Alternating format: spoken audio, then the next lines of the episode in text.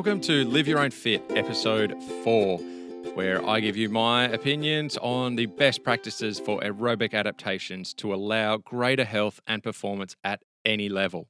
Training with the correct mindset is crucial. I talked about that in episode three mindset, love, and the nervous system. And that was a major part of your limiting factors of your physical performance. But training with the correct physical adaptations in mind is also crucial. That makes it the other major limiting factor of your body, body on race day and, well, in training and any day. So you wouldn't train like Usain Bolt if you were running a marathon. And you wouldn't be a rock climber if you did massive reps to tear your muscles apart in the gym and got really big muscles everywhere.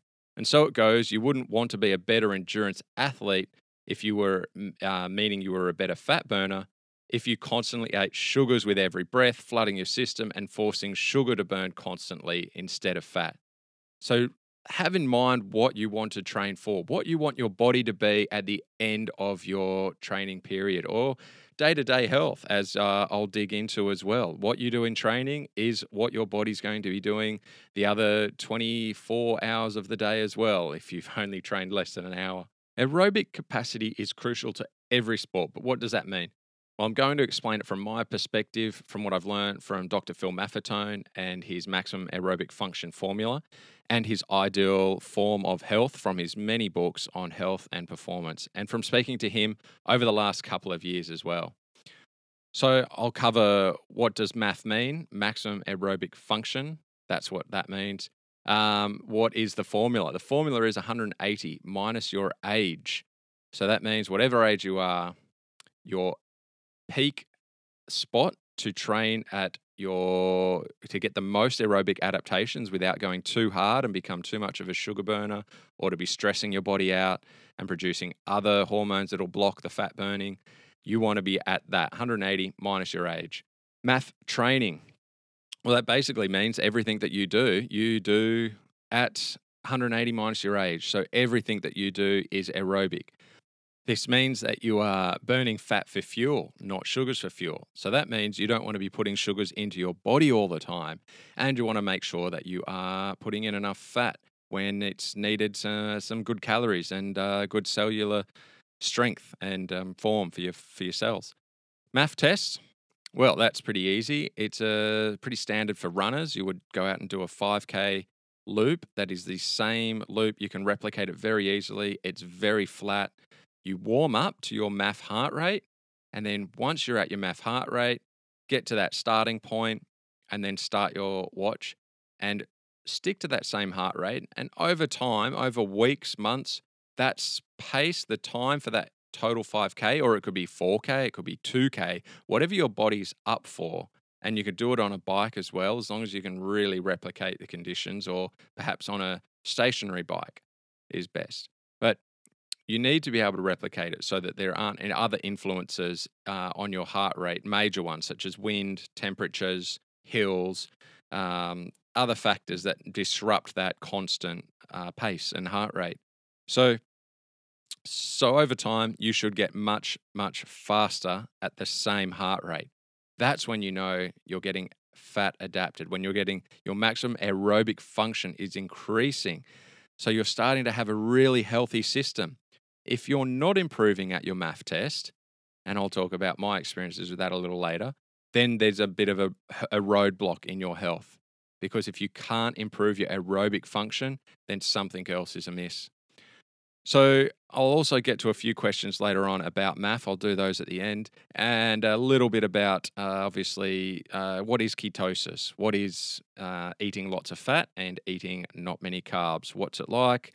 My personal experiences, and I'm still figuring it all out. But uh, hey, it's a great journey, and I've got a few um, suggestions on uh, what to what to look for and how to go go into it, or how to lower your carbs, how to become a better fat burner is all we're trying to do here. We're not trying to do any extreme testing or extreme diets. It is just trying to get a bit healthier. Um, so your metabolic system gets healthier if you train aerobically because you start to burn a bit more fat during training and then you burn more fat when you're just sitting there, when you're sleeping, when you wake up your body actually kicks back into being able to burn fat. So, over many, many years, decades, uh, their body of constantly being fed these high glycemic foods of processed foods or high glycemic carbs, glycemic loads, your constant load, therefore, body just doesn't need to burn fat because it always has this excess of blood glucose. So this excess is always then um, insulin is then put out to grab it all and store it and use it. So your body has literally forgotten how to burn fat. So by doing some really good MAF training, by changing your diet a little bit, by lowering carbs or certain times lowering carbs, then you can kick your body back into being able to burn fat. So it just is doing it all the time. It's not this insane, extreme type of training or regime or diet. It is literally just getting your body back to burning two fuels which is what we evolved to do. Yes, we evolved to use carbs, and yes, we evolved to use fat. It's not one or the other, but with this high load of sugars all the time, of high load of carbs all the time, many people's bodies have forgotten how to burn fat at all. But it's a pretty simple thing to reverse, and it's pretty simple to therefore get your metabolic system and your muscles healthier blood flows better. You know, the the muscles carry more blood, the tissues are healthier, the tendons, everything is healthy. You get less injuries, everything is more balanced, the hormones are more balanced. So you just everything just works better through this simple thing of lowering your carbs a little bit and sticking to 180 minus your age as your heart rate. You're just telling your body, this is what I want you to do, please. I don't want to be stressed out and be burning sugars while I'm training and I don't want to be training and I don't want to be eating sugars all the time, telling my body to never ever burn fat and just burn sugars all the time. And we also need to take into account the biological structure of your cells and nutrition. So basically, if your cells are healthy, they're going to be able to perform better. Your body is going to absorb more stress. It's going to have a higher limit before it actually goes, hang on, we can't do this. We're cooked. We're dehydrated, or we haven't got enough energy. Like, you know, these little mitochondria, little engines in our body, where if they're not functioning, if they're not firing well, and I certainly know what cells that aren't firing well feels like over all my years of having fatigue, which just you you can't move your body how you want it to move. You can't sprint. Even if there'd been a lion coming at me, I would not have been able to sprint in my you know toughest days. I just couldn't do it, and I tried doing it. I tried everything to try and get my body to work, and it wouldn't fire. So think about that. You've got that as an extreme level of your cells being not healthy. So I was obviously exhausted from hormones and cell structure, and all of those things were out of whack. So, the biological structure is another huge limiting factor. It's the other part of the physical adaptations and biological structure that make up that other part of physical performance limitations. So, it's incredibly important to have a good diet that feeds your cells. Um, and also, if you need supplements, then that might be something as well. So, yes, I'm, I'm an ambassador for USANA, and they are a very high quality product. And I take their fish oil every day because, of course, I want those extra good oils in me, the EPA and DHA, and um, eat plenty of good fish myself, sardines and salmon, um, and also I eat a lot of gra- organic grass-fed meat. Um, but there's still room just to add a little top up. Um, and so, yeah, I take a few extra supplements just of the vitamin kind. You also need to be thinking about what food you're putting in, in terms of if you're feeding your body a lot of very simple carbs, and I'm not just going to sit here and say carbs are bad, no one should eat carbs, right? As you know, as fun as that would be. um, but you just need to think about it that if you are eating something very, very simple that is just full of sugar, maltodextrin, um, corn syrup, um, you know, high fructose corn syrup, things that aren't they're they're potentially they're the fuel if you're out training and they may help you go a little bit further perhaps. But if you're eating them day to day that means you're not eating other things that actually have vitamins in there that have things that make up cells proteins and fats that create the cells the mitochondria is what it feeds on. If you're feeding your body this food that has no vitamin and mineral content whatsoever or macronutrient content other than that it's carbs, which carbs are not a macro that's going to help provide healthy cells, then you're missing out on so much uh, cellular health. So it's really important to not just think, what is the damage that this sugar is doing to me? Which, you know, hormonally, it's messing up your insulin, it's messing up uh, cortisols, and it's messing up. Um, and then people having stimulants on top of that, like caffeine. Caffeine's obviously, it messes up your um, melatonin, so you don't get a good sleep, which you, you knock out one thing, one hormone. If you really mess with one hormone, they're all going to start to get unbalanced. They work in this beautiful cycle, and the cycle's sort of either going in a nice, happy, positive circle or it's going backwards and everything's kind of going backwards and infecting one another. So think about what you're missing, not just the damage that you're doing because everybody wants to ignore the damage they're doing because they say, well, I can eat a whole heap of lollies and chocolates because I'm going to burn it off and just think of it as a calorie. Well, if you do that, fine. But then it's wrong for starters. But let's think about what you are missing, which is undeniable. The more you eat, like say you go to bed and you have a whole heap of ice cream just before bed. Well, you're getting a whole heap of sugar just before bed you're getting ice cream. Some of you might even be grabbing a low fat ice cream. And think about that. You're not even getting any good fats in that ice cream as well. So, other than having, like, I would have a homemade mousse made with avocado, coconut cream, uh, raw cacao, a few strawberries, and that would be my dessert. And coconut flakes and a bit of cinnamon, maybe. Like, the, the macro and micro nutrient content in those two meals, whether it's ice cream or something that takes about two minutes longer to prepare is huge. It's a huge difference how much more beneficial the second homemade version is than the store bought one.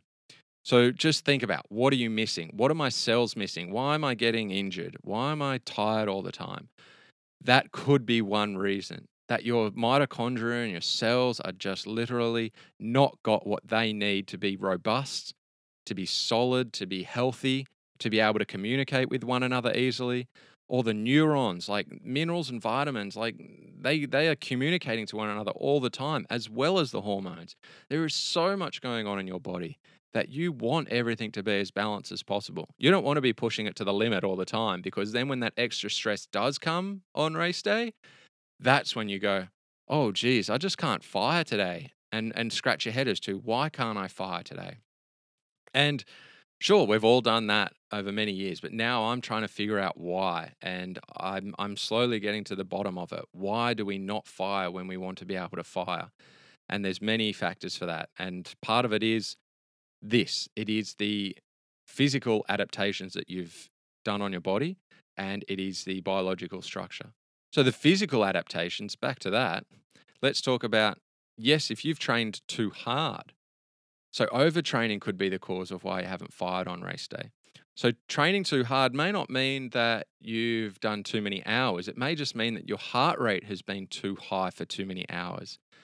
So, stress from a high heart rate and high hormones that come with that increased intensity, that's why it's called intensity, because it's something that is intense. You are feeling a stress from it. That may be okay once in a while and in limited doses, but if you've let things ca- get carried away if you haven't been watching your heart rate, if you haven't been what if you've been watching it but not sticking to a more aerobic heart rate when you should be, you may find yourself rather depleted because everything's been out of whack. One thing has been overused and then the body compensates for another thing. And it's the strength as well as the weakness of our body that it can compensate to the nth degree until everything falls apart and it's fascinating. So you can train, train, train really, really hard. But then eventually something's just going to crack, and you're going to think, oh, what was it? Was it just that last two runs that I did? Well, very unlikely that it was the last two runs that did it because your body does not react that quickly. It can compensate for a very long time to stress. It's over a long extended period of time that that stress becomes a problem and where you start to notice injuries, illnesses, fatigue, and so on. So that's why you want to make sure that you're a little bit aware of the the stress that you're putting on your body through and out an extended period, whether it be at work, whether you're not getting good sleep for a long time, whether it's in your training that you're doing these repeats that are too intense and it's the same day in, day out, and you're not doing any aerobic uh, function training. So you're not getting any aerobic adaptation. So your body, the rest of the time, is burning sugar, which is a stress in itself because of the byproducts that it's uh, producing all the time. Then you've got to clear out all of that, and your body's craving more sugar. So you're going to eat more sugar. So it's this cycle. Everything is connected. You know, it, it's crazy. It could take hours and hours and hours to try and explain how everything's connected. But I'm going to try and stay on topic here and just stick to the physical adaptations and biological systems that uh, I'm trying to stick to on on this podcast. So let's talk about one of my theories. Okay, I'm going to talk about these are all theories because as as right as someone may have proved them to be, I haven't I'm not, you know, a researcher and a scientist or a doctor. And so everything that I'm saying is theory from coming from my mouth. So theory is one of my theories. Low levels of carbs are good when training. So let's talk about low levels of carbs. What are you trying to do in an Ironman? You are trying to increase what you can get out of your body with limited resources. So you want to become a better fat burner. You want to be more aerobic so you are more efficient so that fatigue does not set in because obviously fat burning is less stress on your system. So your nervous system is getting less stress and you're going to be able to go for longer further harder if you have a really high aerobic system because you've trained your body to perform at a reasonable heart rate at an aerobic heart rate but your muscles are now much faster. They're, they're, they're much fitter so your muscles are now doing much more work at the same heart rate, but your system is not feeling the impact of doing anything harder. So that's what you want to achieve. You want to achieve that you uh, uh you perceive that you are doing a less amount of work, but you are going much faster, or the same amount of work, let's say, um, but you are going much much faster. So aerobic adaptation. Use a little bit of carbs in training, but don't overdo it. If you overdo it, you're going to produce too much insulin. You're going to have to have your gut, which is currently, uh, the blood is currently not focused on your gut. It's currently focused on all your limbs and things to keep the blood flowing. Too much carbs in the gut um, can cause a problem while training and racing. And it's obvious that it, it it's a problem because this is the major reason why people don't finish an Ironman. That's the most often reason is that their guts got blocked up. And so what's happened? They've just taken on more carbs than they needed, more carbs than their body could process. So let's think well, what do you do? Do you, in training, just eat more and more and more sugar constantly and load more and more in so that you're training your body to deal with it? You're training your body to deal with something that it doesn't want to deal with. So yes, the the stress and the training may get you better at digesting it, but it's not getting you better at burning it. It's not getting you better at burning fat. It's not getting you more aerobic.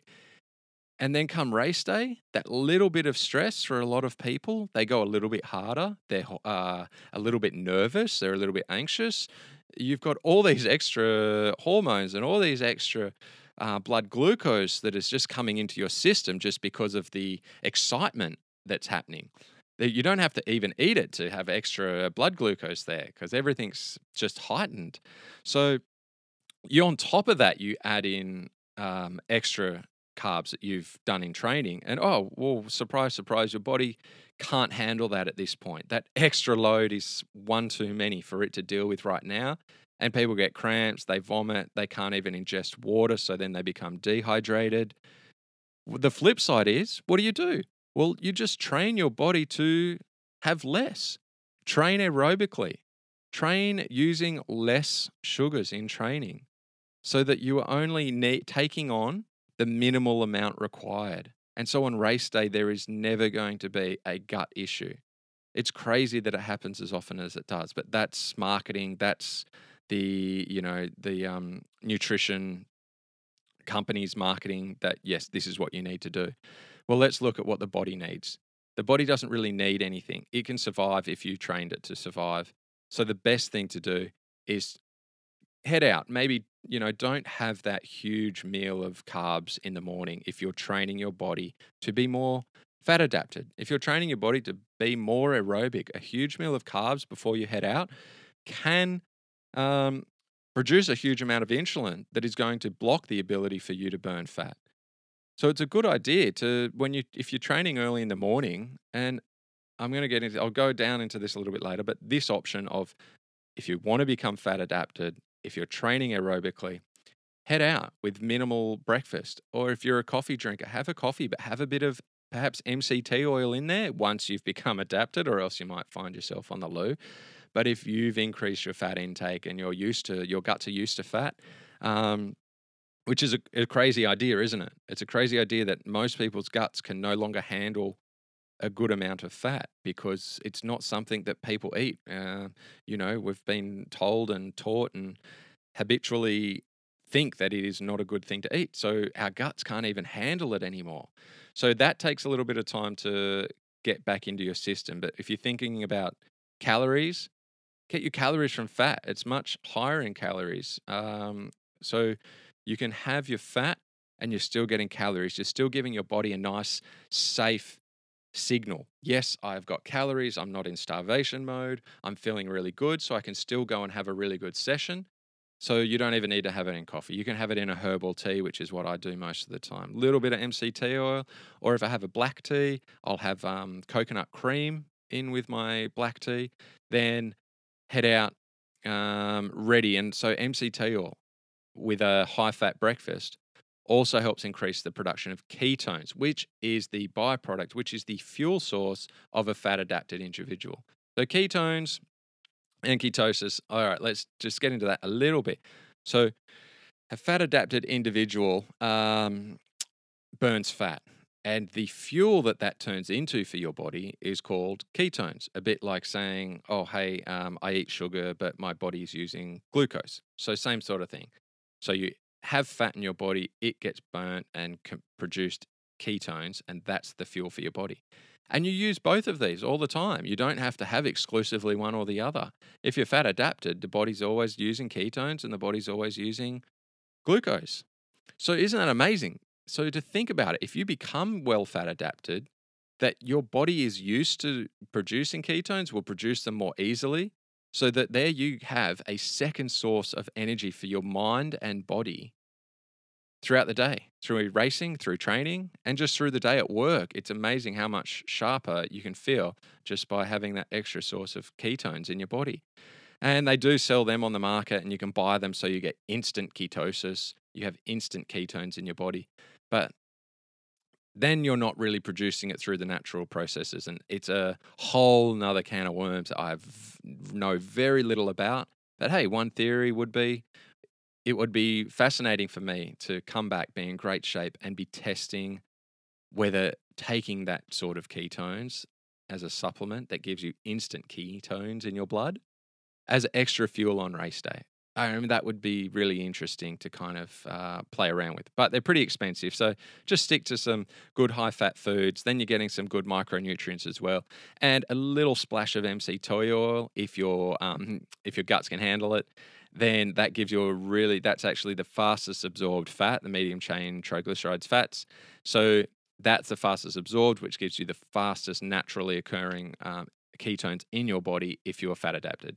If you're having MCT oil and you know you're also having it with a whole ton of um, oats and bread and other things like that for breakfast, you know, it's it's not really going to be beneficial to you because then you're just having it with a whole heap of other fuel source, and there'll be so much fuel that you won't produce um, ketones anyway, and you're just having wasting this uh, fairly expensive and and good beneficial MCT oil for as a as an extra fuel source when you don't need it. Okay, um, this is going to get a little confusing perhaps because now it's energy. What what is energy? Um, I just mentioned it, and but what is it? it? It's hard to put your finger on it. and It's hard to explain it. I certainly can't explain it, but I'm just going to give a few theories and talk it through a little bit. So, what if energy is just a feeling, um, and that feeling is what our body is telling our brain, or our brain is telling our body? If you can get energy from food, but also just from seeing something that shocks you, or also from stimulants, or from placebos, or from simply tasting sugar in your mouth and spitting it out, so you're not even ingesting it, but you get that perception of energy. And I guess you can also get energy through the power of the mind, through specific training. Then, how can we best use these sources of energy to train ourselves for our specific task? Well, we're just trying to cover the bit about energy being fuel, being something that helps the physical adaptations and biological systems. Well, what are we trying to get out of it? Whatever your specific task involves or allows for, in terms of can you take extra fuel during it? Um, are you going without fuel? Um, are you going on a trek through the night? all of those sort of factors. What what do you need to guess bet through those detrimental impacts that are going to happen to your body, those extra levels of stress? Just think about that and and work on those specific um, tasks that you need to perform and the the limits to what you can do during it. So, detrimental impacts could include too much of something leading to overstimulating aspects of your system. Just like too many leg presses will ruin your legs. Too much of certain foods or stimulants will overuse the hormones and systems they fire up every time. And even if it's doing this at an unsustainable level, your body will compensate incredibly well to keep you feeling great long before that overstimulation shows up anywhere. It's like, so you don't feel that your legs are sore for a day, maybe. Maybe two days is when it's worse. Um, and you don't feel that the caffeine or feel that the lack of food or feel that too much food or too much sugar or too much beer or whatever it is, you, it, everything gets compensated and then we feel it later, later on. So your body, uh, just like our wild ancestors' bodies, um, and like many, like all wild animals, is not built to show up its weaknesses. It is built for survival. It can mask many small problems before a big, big problem is created from all of those little ones. So that's the strength and weaknesses of our body. Um, its ability to compensate for stupid things that we do. Uh, it has many different systems to rely on and lean on, um, many systems to deplete from before those pathways cry out for a break to recoup as well, be it vitamins, minerals, hormones, um, which show up in aches, pains, injuries, illnesses, or any ailment you might imagine you have, um, has a very long pathway from where it's originated through many other systems, and each kept borrowing from the next until one of them can give no more. And that's when you notice that something's not going right. So, you want to train your body to be more aerobic, more fat adapted, less reliant on perceived energy from stimulants and sugar cravings, and start to be specific in your training your body in a way that it also perceives to be safe and relaxed, as I spoke about in the last episode. A huge part of this combination is that your mindset is in the right place. So, adaptation is real, and your body biologically um, is in the best shape possible via a balanced and rested hormonal and nervous system and good cellular health, allowing you to produce energy. So, you're producing energy, and eating more sugar does not create more energy. Energy is only present when you release it through movement, or as it stays as a fuel in the body and gets stored for later. Maybe one day someone can explain energy to us properly, um, or let me know what you think. That'd be great. Um, I think the the whole philosophical aspect of energy is is rather fascinating, and um, it's part of that whole calories in versus calories out um, versus the hormonal system uh, actually balancing, you know, whether it's weight loss or not. Um, it's all part of that big uh, discussion. It's really interesting. But anyway, for me, energy just means that you actually, it's nothing until you release it. So eating a whole heap of sugar, that's not energy. Energy is being able to do something in movement. And perhaps at times when you're out there training hard, that little bit of energy, that little bit of sugar, sorry, is going to allow you to produce more energy. So, another theory does that mean eating more today means I'll store more energy for tomorrow? If I have a big session, does eating more the day before help me perform better the next day? Um, well, that I can't tell you definitively. There are far too many parameters for each person and circumstances and different training types. But here's a couple examples um, to express my theories. Having more fuel does not make you go faster.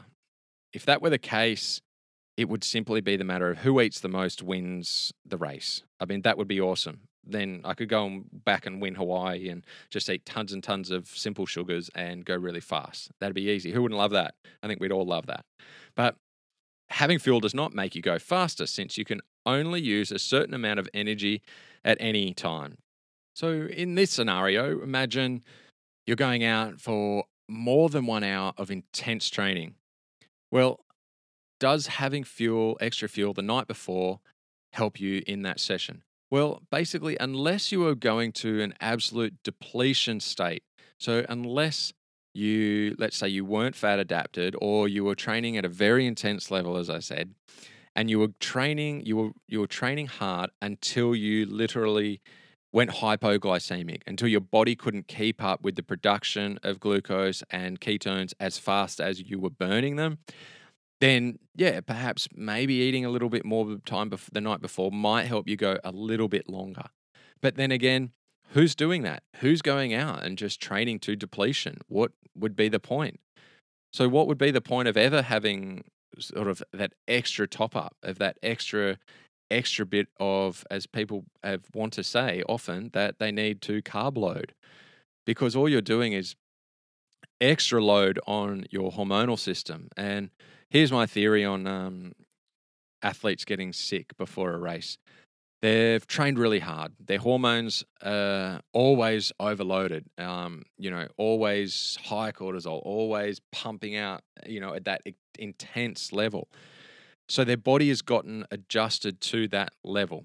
Suddenly, their training backs off a little bit but they keep loading up tons and tons of high glycemic load food because that's what they're used to eating. And pre race, that's generally what people do. And they're always having lots of sports drinks.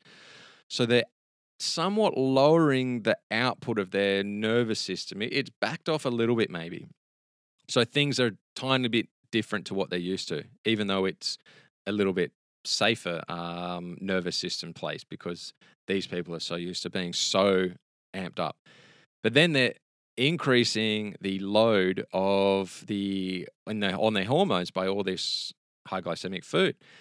So they're already really, really stressed because generally, you know, if they've trained really hard for months, um, their body's really fatigued, it's been compensating a long time, but they suddenly have this different routine. They're suddenly out of that just mindset of just train hard, wake, and they they they habitually they were able to just focus on, even though there is high, high stress level that they were putting themselves through physically, mentally, they were perhaps they were coping with it. They were telling their body, they were overriding that by just being so focused on this singular goal that their nervous system had somewhat of a, a balancing out effect, that they were able to block it out. But race day, race week's different. Race week's very different. You're less training. You're starting to think about the race more. It's not just about get up, train, sleep, um, as I said, the food may have changed a little bit as well. So that's an extra little bit of stress. Perhaps it's not even that it's extra food. Perhaps it's just slightly different food because they're in a different country. Perhaps it's just that they're having that extra sports drink that they had that they wouldn't normally have a couple of times a day. That load could be enough on a body that is just hanging in there by a thread that's been working for them for months but because they've cooked it on every other level, physically they've just pushed it to the limit and it's been compensating. Everything's kind of burnt out, but just hanging in there.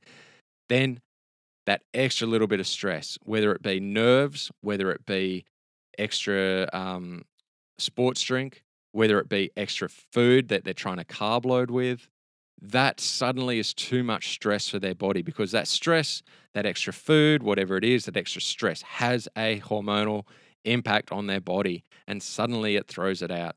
And perhaps it's because their training has backed off that tiny bit, which it, they need it to, to freshen up a little bit. But at the same time, because they've been pushing so hard, it's that little bit of a risk changing their routine. An athlete like myself, I always trained less than the other guys. I would go into a race, I would run twice in the week before the race. A week out, I'd run about 45 minutes, maybe an hour. Uh, midweek, I would run maybe 25 minutes, um, 30 minutes, and then I'd run about five minutes or not even and just do some drills and stuff in the um, couple of days before or the day before. So I, I, I, my body just needed the rest. It always did. Obviously, that's why I've got the issues. But it's still so a really great way to train and put your body in a safe place when you're training so that you can really rest up for race day. But that's why you'll find that the people that train the hardest also have the, the hardest taper. They still do a lot in their taper. And that kind of makes sense that they're, they, they need to because otherwise it's too much of a shock for their body if they just stopped what they were doing and backed off and did as much as I did. Whereas if I did what they did in a taper, it'd probably be one of my biggest weeks of training. I'd go into the race cooked. Okay, so back to that's one scenario. If you're going to depletion, maybe having a little bit more a day before helps you a tiny bit. But most people, pretty much everybody, you can take fuel on your journey. Therefore, you can top up your blood glucose levels at any time and you'll never run out. So, unless you're training very, very intensely, all the time, like really, really intense for hours and hours and hours, which not many people are ever doing. You know, not most of you guys are going to be doing that. So, most of you guys, hopefully listening to this, you're into health, you're into performance, and you're into, you're going to be into doing it at a safer level, at a aerobic level to produce good aerobic outcomes that give you great health and great performance through starting to burn fat, through greater blood flow, through less injuries, through a better hormonal system, through better biological status, through a better physical adaptation and metabolic health. Right, so to just cover everyone, hopefully. So most people, you can take a little bit of fuel on your ride. So let's say you have a little, you have a nice fatty breakfast in the morning, um, or none at all, and you head out and you're training aerobically. I would just take a really diluted uh, solution of honey in water with a little bit of salt. That's my sports drinks these days. That's what I would train with. Um, as per Phil Maffetone's recommendations, it is it's around or just under um, quarter cup of honey to a bottle. So that's pretty much around your six to eight percent or seven percent right there in the middle of carbs to fluid, carbs to water, which is the perfect solution for rehydration, for absorbing carbohydrates, for not being too strong, um, upsetting your gut. And then you add a little bit of salt and, you know, good Celtic, Celtic sea salt or um, Himalayan if that's what you prefer. Then you're getting some salt in there for um, your electrolytes also. And that little bit helps absorption a little bit. But that's all you need. So having extra is not going to help you in a scenario like that, which is 99.9% of you, because you can always add in more. And on race day, you can always add in more. So don't add the extra stress the day before by trying to add in heaps and heaps of extra food. Don't not eat your carb. Uh, don't not eat your protein and not eat your fats the day before. I mean, most people are probably going to go, oh, well, I'll just eat a little bit less or I'll just eat plain white rice. You're totally throwing out your hormonal system, you're also restricting your body's perception of safety. So, you know, your body is going to notice that you're eating proteins and fats and proteins obviously we're made of proteins and our bodies love protein and fat which is really high in calories and that gives your body that sense of hey we're really safe we're getting really good food as well so, protein and fat will keep your body more stable. It will help slow the absorption of the carbs that you eat with it. So, it's not such a high glycemic load on your body. So, fats and protein with those carbs. But some people, just carbs, much suddenly a much higher glycemic load on their um, blood glucose, and then potentially they're not going to fire as well on race day because their body's had a little bit of extra stress the day before. Think about what is causing your body stress. How do I minimize it? Well, you minimize it through being nice, nicer to your blood glucose, nicer to your hormones, nicer to your cells by giving them the macronutrients and the micronutrients that they need. But let's say the day before a race, micronutrients, not crucial. You, should have been eating well all the time and you're not suddenly going to, you know, have really low micronutrients, vitamins and minerals in one day. But keep in mind that that's what you need to be doing every day leading up to the race. So your biological systems on race day have what they need. And you can push your body incredibly hard on race day because your body will just give. It'll have everything that it needs to keep giving. It's not going to suddenly go, oh my God, I've run out of this, I've run out of that. You're going to be able to push really hard and your body will keep pushing as long as it perceives to be relatively safe and you haven't overextended yourself for an overextended period of time. Um, so you can take fuel on your journey, then you're fine and you're all good. Um, will eating more carbs help performance? And let's imagine a fat adapted triathlete or athlete going out to train aerobically the day after another long aerobic session. Uh, my theory is that if the calories uh, in quality fat and protein are high enough to allow the body to feel safe and plentiful, then the level of carbs will not affect the session because the session is burning mostly fat anyway. Um, and eating protein, you're going to restore blood glucose through proteins that you eat as well anyway. And so you're always going to be eating some amount of carbs, enough to keep you, um, you know, fueled again. But it's a, yes, I do think you want to have enough calories. You do want to have enough calories so that your body perceives to be safe. Limiting calories while training hard, maybe that's too much of a stress on the body. So make sure that you're always eating enough calories wherever they're from. And obviously, I'm recommending that you get a lot of them from protein and fat. But wherever they're coming from, make sure that you're giving that your body that perception that it is in a safe place with plentiful food, and therefore it'll give you what it needs. But if you're getting the more carbs, have less of the micronutrients. So over time, vitamins, minerals may become lower over time, increase the stress, lower that robustness of your cells. So keep them feeling safe, and you you're going to have the great mindset for choosing food. That's it. Giving them what they need over time, so they're never going to become um, reliant on another cell or another uh, muscle or a bone or wherever it is that it's going to leach other minerals and proteins and um, uh, vitamins out of to compensate for it. Um, so, theory continues here that if the fat burning athlete is wanting to train to become uh, fat burning, had a sugary breakfast before training, they would produce a lot of insulin and block the conversion of fat to energy, therefore, potentially feeling a low of energy later on as that high output of insulin works to clear the bloodstream of glucose. So, that's pretty obvious. Um, and the ner- and the session that you're doing as well as food, it's affected by the nervous system effort of the day before. So that's where I was talking about. Make sure you get enough calories the day before so your nervous system's nice and calm. Make sure you go to bed without having stared at your phone for hours and done something that's going to waken you up. Do something that helps produce melatonin, which is not TVs and phones and things like that. So you're getting good quality sleep. Um, so just adding up all these different stresses in your life think about which ones you can minimize, which ones you need to minimize, and which ones that you're happy to push a little bit the limit of and uh, you know and just see how you can cope with them and for how long.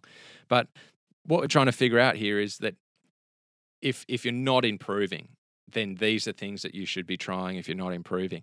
So talking about not improving uh, that was me back last year. So everything was going well i was eating well um, but i was my MAF heart rate, um, I only got slightly faster over. I felt amazing. I was able to run further. I was the fittest I'd felt in years. I'd been really consistent. Everything was going quite well. But my looking back, uh, my MAF test times were not improving. Um, so yes, I wasn't doing a specific MAF test. I was just on my long run.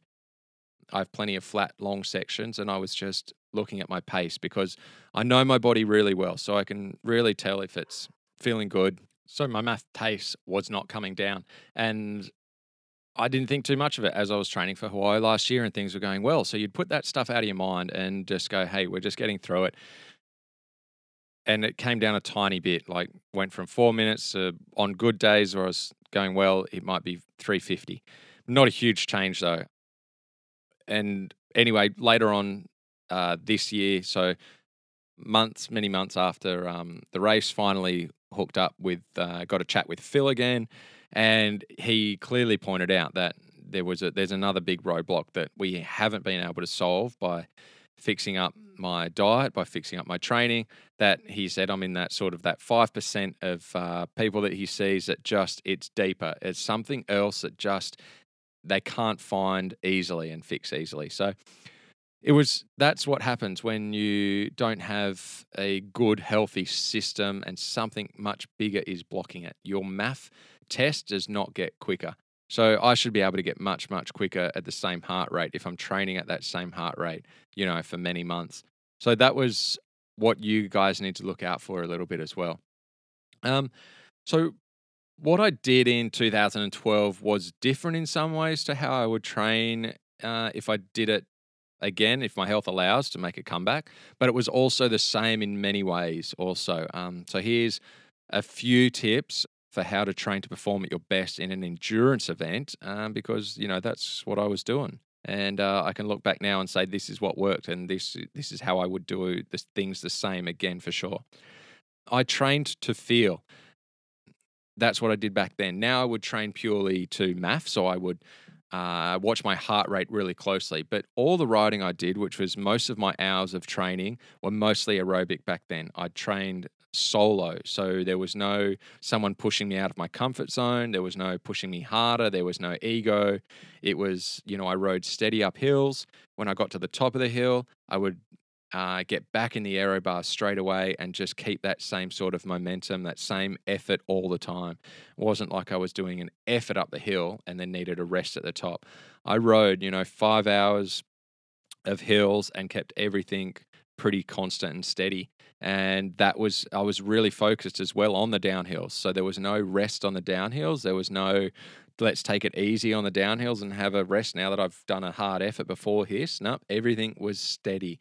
And riding the downhills is something that I remember because it was one of my sort of key things that I was thinking about when I was training was to get better at downhills.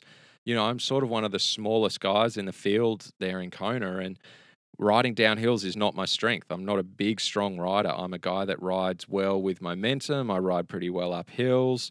Um, I love just flat, smooth roads and just get my legs turning over quickly but I'm not a power guy and I'm not heavier and um, crank a big gear on the downhills. That's not my strength.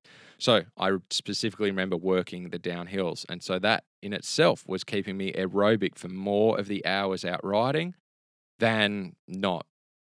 So I did that even without a heart rate monitor. I believe I was riding most of my hours at a really good aerobic MAF or very close to MAF um, heart rate. It probably was MAF. You know, I was six, seven years younger back then. So, um, yeah, it was a little bit higher. Most of the eh, most of my sessions I did do on an empty stomach. Um, so I was fat tating to the first couple of hours of my rides all the time, and then I was just having you know a moderate amount. I certainly wasn't having tons and tons in training.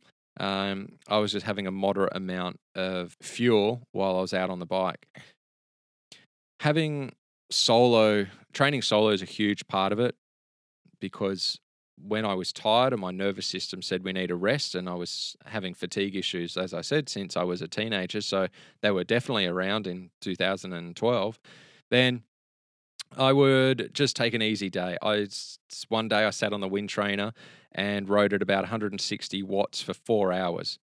Uh, that's about all I could do. I just couldn't physically push harder. Uh, and that's just what I did. So I sat and I watched movies for four hours, and then I felt great afterwards. I think I, I went for a 10k run um, and felt really good on the run, just aerobic, light on my feet. It, it, turned out really well, but for whatever reason, my body didn't want a bike ride on that day, and there's a lot of reasons that you know uh, my doctor could probably tell you and go into and about why certain nervous system reactions really affect the nerves through your hips in particular. So maybe riding a bike really makes you feel a lot more tired when you're when you're closing up your hips more so. So you've got to go with it, and that's what training on my own did. I kept my own hours. Um, so if I needed another hour or two before I went training, then I hung at home for another hour or two in between sessions I might, I'd always have a nap. Um, and a big thing that I did back then was I counted everything as a session. And my goal was in 2012, three sessions a day. So sleep counted as a session, a nap during the day, a massage counted as a session, doing a good bit of rolling counted as a session, um, getting a massage, other beneficial things like, you know, sitting on a wind trainer for 45 minutes, doing a really easy spin, that was a session. Um, and that's pretty much what kept me believing that I was doing the right thing for my body, believing that I could go out there and win and perform at my best um, because I was just always doing something that I believed was good for my body. Not training with people is much much easier to control your ego. Um, obviously, you can get carried away with ego when you're out there with other people as well, and that is a big problem. Ego is everything not in the present; it's everything in the future and the past. So it's thinking, oh my gosh, if I if I keep writing and if I keep this average up, if I can get this average higher, then my Strava is going to look amazing. Or, you know, I'm just going to have a really high average when I get home. Let alone don't worry about the fact that you started out quite slow. Then you're now killing yourself at the back end to try and get your average really high. Um, and you're not concentrating anything about what you're trying to do in the moment to adapt you to what you're trying to achieve in the end result. And in the past, you're thinking about, well, yesterday I rode this at this pace, so today I should be able to go faster. And just ego gets in the way all the time. Um, and I certainly, training on your own also allows you to have a break when you need it. So a break to break break any tension that's rising up in the body.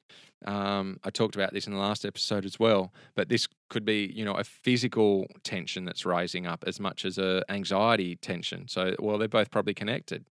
But you're able to take a break whenever you need it, whenever you need to refill your bottles, whenever you need to just give your hips a little bit of movement to free them up and get a bit of blood flow better, just to release a little bit of tension physically and mentally.